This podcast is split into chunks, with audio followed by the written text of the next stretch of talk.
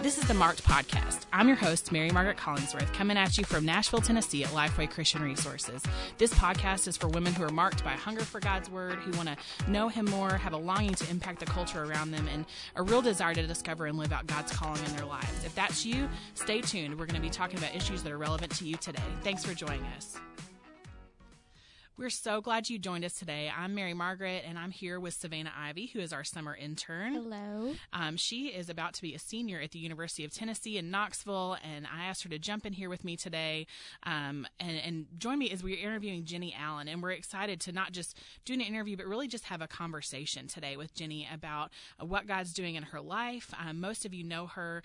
Um, she is a wife and a mom. She is the founder of the If Gathering, and um, she just is one of those women who you know has been marked by things in her life and you know has has been impacted by by who Christ is and what he's done in her life and and she cannot help but talk about that and and broadcast that to the women that that are in her sphere of influence. So we're really thrilled to have you here with us today, Jennie. Thanks, Mary Margaret. It's good to be here. Awesome. And um, and if you are looking, let me tell you um, one thing I wanted to make sure that we mention is that Jennie has a brand new Bible study that's out this summer called Anything. Um, and if you're anything like me, it's a great, um, you know, just kind of short study for you this summer or as you're going into this fall. We'd love for you to, to check that out. Um, but but Jenny, tell us a little bit about like what is what's what's behind the title Anything. Well, it was actually a moment in our lives, one of those things that marked us for sure. And never at that point could I have imagined um, being able to ever write a book or or Bible studies publicly. I've always written Bible studies. That's kind of what I did the moment I became a Christian. I came home and started teaching my Bible to a bunch of younger girls in high school. But I never dreamed in a million years that that pub, I mean publication just it wasn't even on my radar. I'm um, more of I've got approval as one of my main goals in life has been, and so um, being in front of more and more people was never my dream.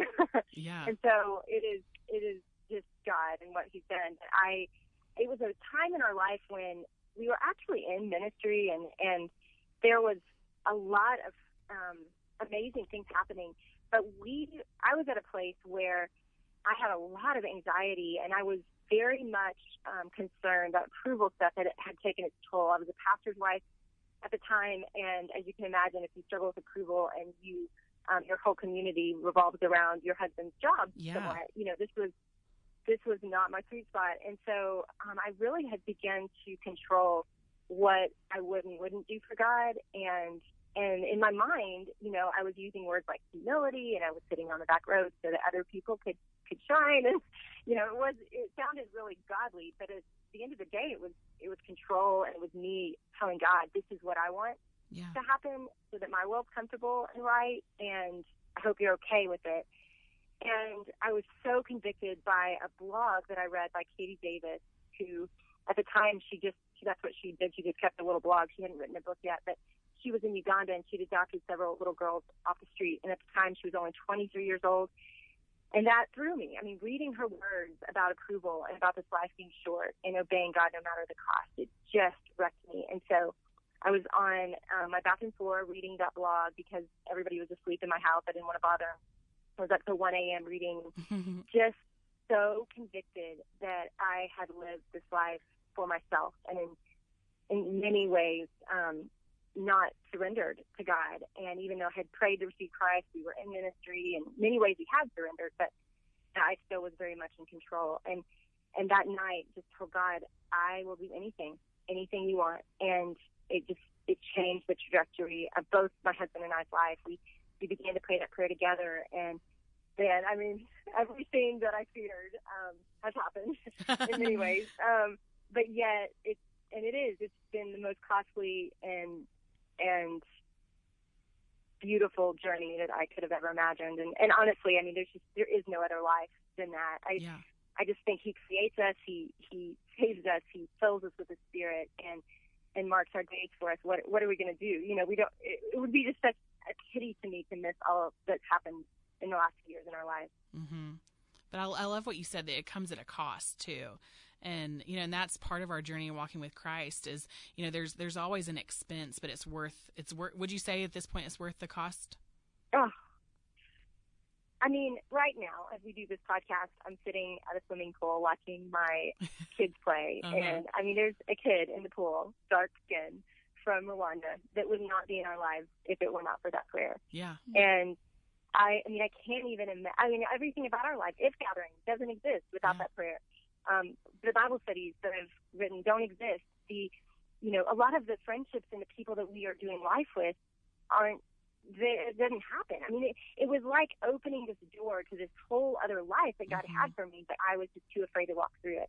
And it's not just the big things; it's also all the daily little things. I think, you know, I, I was I was functioning out of a lot of stress and fear. I mean, when you decide you're going to be in control of your life, that's a cost too. Yeah. You know, I mean, you're gonna you're gonna really strong arm your your will and your way in life. That that that never worked. You know, and I think that it wasn't working for me. And so what I gave up was a lot of anxiety and fear and Mm. stress to where there's such a freedom now to my life. No, I can't control it, and no, I have no idea. You know that everybody's okay with me on a given day, and no, I have no idea. You know that that suffering um, isn't around the corner, as it has been many times in the last few months and, and years. But oh, I'm so free. My soul is free, and and I I enjoy God, and I enjoy what He puts in my path, even if it's hard. And and there's such a a freedom. I think that's what you know Jesus meant when He said, "It's for freedom that I set you free." In other places, He says, "You know, in this life you will have trouble." So He's very clear that freedom and, and peace aren't found in the absence of, of chaos, in the absence of suffering. They're found through it. And I think that this is what he's talking about in this free life of, of not no longer living in bondage to to the people around us, to fears that that have consumed us. Yeah. And even if it's hard, it's oh, it's worth it. Yes. Hmm. Jennie, I wanted to ask you about kind of what you just talked about. I think women and just me in general, and I know all the women I talk to, just it's so easy to get caught up in what you talked about about the comfort and the fear of kind of staying where you're at. And so, what would you say to the woman who, um, about taking risks, about saying yes to Jesus? What would you say to that woman? You don't know what you're missing. Mm. And I, there was this moment. Um, I remember being on a walk, and and it occurred to me we we had felt like God was calling us to adopt. There were, there were a lot of barriers to that. I mean, so many. As every family that's ever walked through adoption, it's it's not an easy process, both before you receive your child and after. Um, you don't sign up for adoption because it's easy. You, you sign up for adoption because you're called and and because God's called us to care for orphans. But but it was very hard.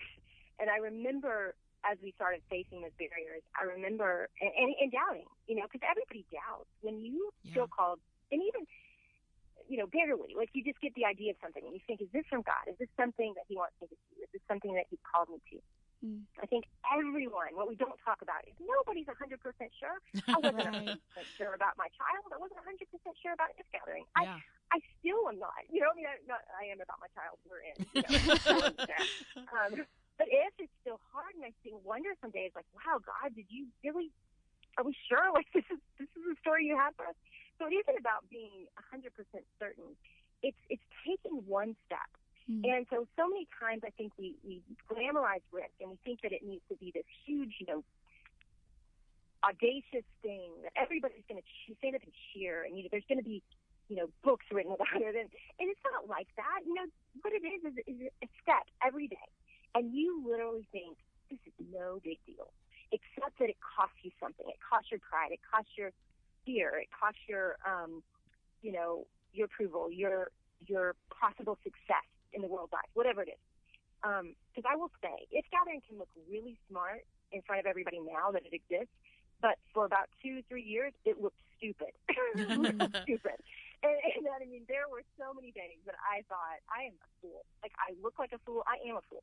Um, unless God is calling me to this. Yeah. And, and there was just only enough faith to, think that maybe he was.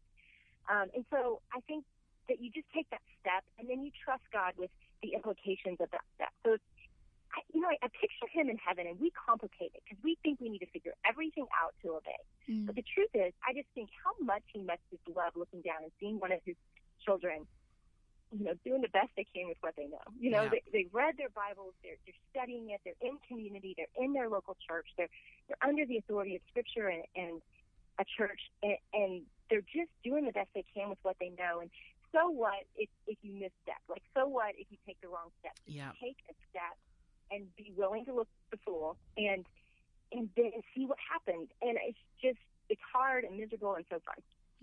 exactly. That's such a great way to describe it because I think so often we we get to a point and then we get paralyzed by fear, all the what ifs and all the all those questions that feel looming that we're like, God, there's no way that you could have called me to do this. You know, but we look in No. scripture Yes. and and we realize that we're not alone and you know that we're not the only ones who have ever felt incapable or unable or you know just and we have to realize that that's when we have to fully lean into him and fully lean into to what he's doing. And, I, and i'm so thankful that you've done that. And and you know and for some people you know like where you are right now like we're able to see that. We're able to see the fruit of what that looks like the fruit of your obedience to the lord. And while we don't know the whole backstory to it you know bits and pieces and so you know, just along this journey what are some of the things um, that have been markers for you things that have marked you along the way as you've gotten to this point where you are right now There's so many. He's so good to give us those. You know, Yeah. I, I don't think we can e- even expect them, and I don't think that. You know, I sure would like a lot more of them. I like one every day. You know, just a flag that he holds up and says, "Hey, good, good job. You're heading in the right direction. Yeah. Way to go." Um, that would be convenient it us- yeah, that would be really helpful. But but usually um, it's little things. But I want to I want to speak to. I'm going to name one that that you just referred to, which was the the, the inadequacy stuff, because I think that is that does hold a lot of women back. And I remember the first time Catalyst asked me to come and just do a little lab. You know, no big deal. But I'm in the backstage with everybody that I've ever looked up to in Christendom. You know, is, is back there, and I'm thinking, what am I doing? How did I get here? I do not need to be here. And I sat down next to Lysa TerKeurst. And you know what she said to me? She looked at me and she said, I don't know what I'm doing here. Ah. you know, I've been doing this for 15 years or Yeah. more. You know, like, are you? And I, it was the greatest thing she could have ever said to me because it just set me free. I was like, oh, okay, this isn't about arriving somewhere. This isn't Yeah. about um, deciding, oh, oh, yeah, now, now I deserve this. Every day of my life, it doesn't seem to matter what you know God has done to confirm my calling, to to bless my calling. I tremble, thinking where I find myself, and so I think the questions we ask in our minds have got to shift. We've got to shift from, you know, do I belong here, to has God called me here? And if the answer is yes, it's just not our business. You know, I think that's what I've learned is is it's just not my business why me and what what I'm doing here. What is my business is what am I going to bleed and what am I going to care about? And mm-hmm. and and I think as you as you focus more on the need around you, you start losing that sense of that self focus of, of why am I here and you just see so many hungry people, whether that's spiritually or physically, and you just decide, you know what, I can't knock this out, but I can stop asking stupid questions and get on with it and do what I can do. And and you know, could people do it better? Heck yes. Oh my goodness. I mean, that's just true. You know, that is. And and so if I am asking those questions, then I'll I'll, I'll take myself out of the game immediately, out of Yeah. leadership, out of teaching, out of using any gifts and, and causing any, you know, change for the gospel. So so I think, you know, that was a big marker for me was was realizing that even the, the people that have been here for 15 years are still asking that question. Yeah. And what what would you say to the woman who's listening today who is kind of standing on the edge, you know, and she knows that God is prompting, that he's moving, that he's doing something and she is just terrified to take that next step. What would be your words um, to her today? Wow. I would say this isn't complicated. Just Yeah. take it. You know, it's Yeah. like my kids. I mean, I'm watching them swim, and they're just jumping in the pool. They're not overthinking it. They're just jumping in. And I think that, you know, that's that's what we've got to do is just get in the pool and Yeah. see what happens. I mean, Jump in head first. it- yeah, and, and and then know that God's in that. Like He'll be there in the water, and and there's not. It's not as scary as you think. In fact, I would say it is way scarier standing at the top of a cliff and looking over the edge than being in the water at the bottom. yeah. You know, Mhm. like go on, like just do it. Even if, and so many people listening, I can imagine, are thinking to themselves, yeah, I have this hunch. I don't really know what to go do today. Like, Yeah. I have this hunch I'm supposed to um, begin a ministry for moms that have gone through abortion when they were younger, and and I I went through that myself, and I, I want to do something like that. I, I mean, I didn't go through that, but I imagine somebody listening has. Yeah. So let's say they have that vision or that heart, but they have no idea what the next step is. So what I want to say to that is just jump in some small way. Yeah. So today, make a phone call of somebody that you know that's ahead of you, that has done something similar, that has connections that you might need, that, that believes in you, that might just help you dream a little. Mhm. Um, a teammate, maybe somebody that would care about it as well, and just make a phone call and make a coffee date. I think that's how that's how if was built. It was like one phone call and one coffee date and one conversation at a time Yeah. and and this this force rose up, you know, and and it wasn't spectacular behind the scenes. It was just so common, but Mhm. but it was it was obedience, and those little steps ended up meaning something. Yes. And I love just that the picture of small steps of obedience and the fact that the Lord takes us on a journey and it takes us taking all of those small steps to get where he needs us to go.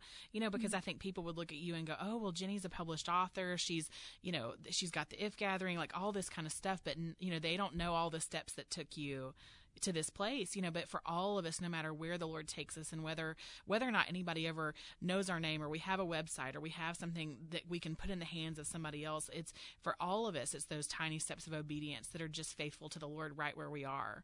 And, um, Oh. Yeah, and let me say something to that because this podcast is I know that you you all's heart is to reach younger women, and Yeah. and I know there's a lot of younger women listening right now, and and I think you know the the thing I see is you know, I started out teaching my Bible at 17 to a room full of high school girls, and I, then I taught to some college girls, and then I taught to some young moms, and then, you know, I taught to some young women in our church, and it was always in my living room, and yeah. and and it was no big deal. But that's what I did for gosh, 15 years before my first Bible study was published. So Yeah. um, that's that's what I did, and I didn't ever think about it, you know, Mhm. being any bigger. And then and then I fell into the deep end of public ministry, and it was you know fireworks and and green rooms, and it was big and fancy and publish all that stuff. Yeah. And it's so funny. This last year, I guess that's been about three or four years of my life now. And, and this last year, I actually like pulled back on my speaking schedule in a big way and went back to just teaching a local Bible study in my church.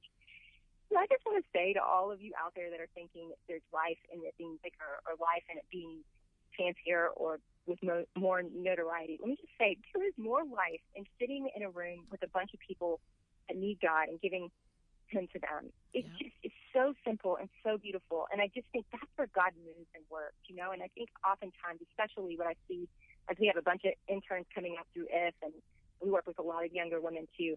I see a lot a deep desire to make a huge impact, and that's not wrong. I mean, Yeah. God oftentimes puts that in us, but I just I guess what you have to know going in is that there is no life in that. Like that doesn't make you more joyful. If anything, it's it's a it's a more disconnected life. When I finish my Bible study in Austin and I get to go talk to my friends afterwards and we go to have coffee and talk about God in our lives, that means something, you Yeah. know, versus, you know, a stadium in Cincinnati, you know. Yeah. And again, I think that means something too, or I wouldn't do it. But but I just I think sometimes we we categorize things as big and important, and I Yeah. think God just says, "Hey, be faithful, go serve me," and and there's life there. That that's where the life is, is working with Jesus as we serve people and accomplish His purposes. Yep.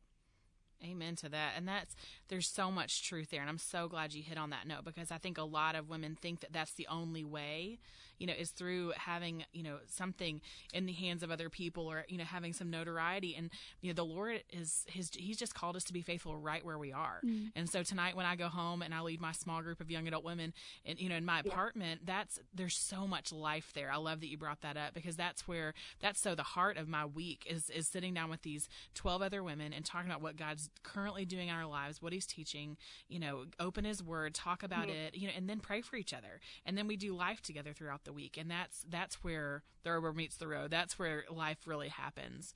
So it oh, definitely I makes a difference. Yeah, and all we do, those of us that do, you know, writing or whatever, we're just building tools for you. Yeah. You know, we're just, it's like you're on the front line doing that ministry. We're just building little resources that you can go use to do the real work of ministry. That's how I see my job. It is, it is the, the least glamorous because it it literally is like going and building tackle for for people that are actually at sea fishing. You know, Yeah. I'm not I'm not I'm not even doing the hard work. I'm doing the you know I'm back in the shop like just tinkering. Um, and you're out on the front fields of your neighborhood and your your circle of friends. And if the church could embrace that, if they could really see that they are the ones like at the swimming pool. I'm looking at tons of women all Yeah. around that are my neighbors, and and my role there is is the front lines. If I could see that, um, and we could all see that, then I think that's how the world changes. It's what Jesus did. He gathered a few, Yeah. and he did it. Not that he never spoke to five thousand, but but he knew that the primary focus of his life and ministry would be in the few. Yep. And we, we see that with him and the disciples. We see that in the early church, in the book of Acts. And we just see that it just started in homes. It started with small groups of women. And, you know, we're so grateful for the resources that you have been faithful to, to write and to create and develop and, you know, how they're impacting small groups all over, not just our country, but the world. And so we're grateful just for your faithfulness in doing that. And um, just kind of as a final, you know, wrap up question, like what, um, you know, if in this, you know, it's maybe sounds so quippy, but like if there's some life lesson you could have learned earlier, you know, that you could have said, if I would have only known this, you know, 10 years ago, like what, what's one of those words you would give to the women listening today? Got it. Kill the demons and your sin now. Mm, Do not let it cripple you for a decade. yeah. that was me. I in my twenty, you know, my twenties, I held back out of fear. I did not. Now God had purposes in that, and part of the bondage that I had for for most of my life drives me to hope go set other women free. Like Yeah. it, it gets me up in the morning. It, it makes my heart race as we're talking right now, picturing them out there and and being free and unleashed and using their gifts. But man, if I yes, if I could go back and be free then and go run with with the gifts God's given me to the best of my ability, my twenties, whatever that meant. Yeah. Um, you know, I just I think I just I played it so safe for so long, and just don't do that. Go run, go crazy in your twenties. Whenever you meet Jesus, just start then. I love it. Yep. And that's, and we have freedom to do that. And that's what he calls us to. So thank you so much for sharing that. That's such wise um, advice for anybody, wherever, wherever you may be in your point of life, um, you know, just to, to throw off the things that bind us, throw off the chains that are holding us back, and just run, run um, faithfully after the Lord, and He'll be faithful in response to that. Well, um, Jennie, thank you so much for your time today. Thank you for sharing with us. This has just been fantastic. Thanks so much for joining us today. For more episodes, check out lifeway.com forward slash all access, or you can find the Marked podcast on iTunes. If you want to join in the conversation, tweet at me at, at Mary Margaret C. Use the hashtag Marked podcast. Remember today, you are chosen, you are forgiven, you are free, you are marked.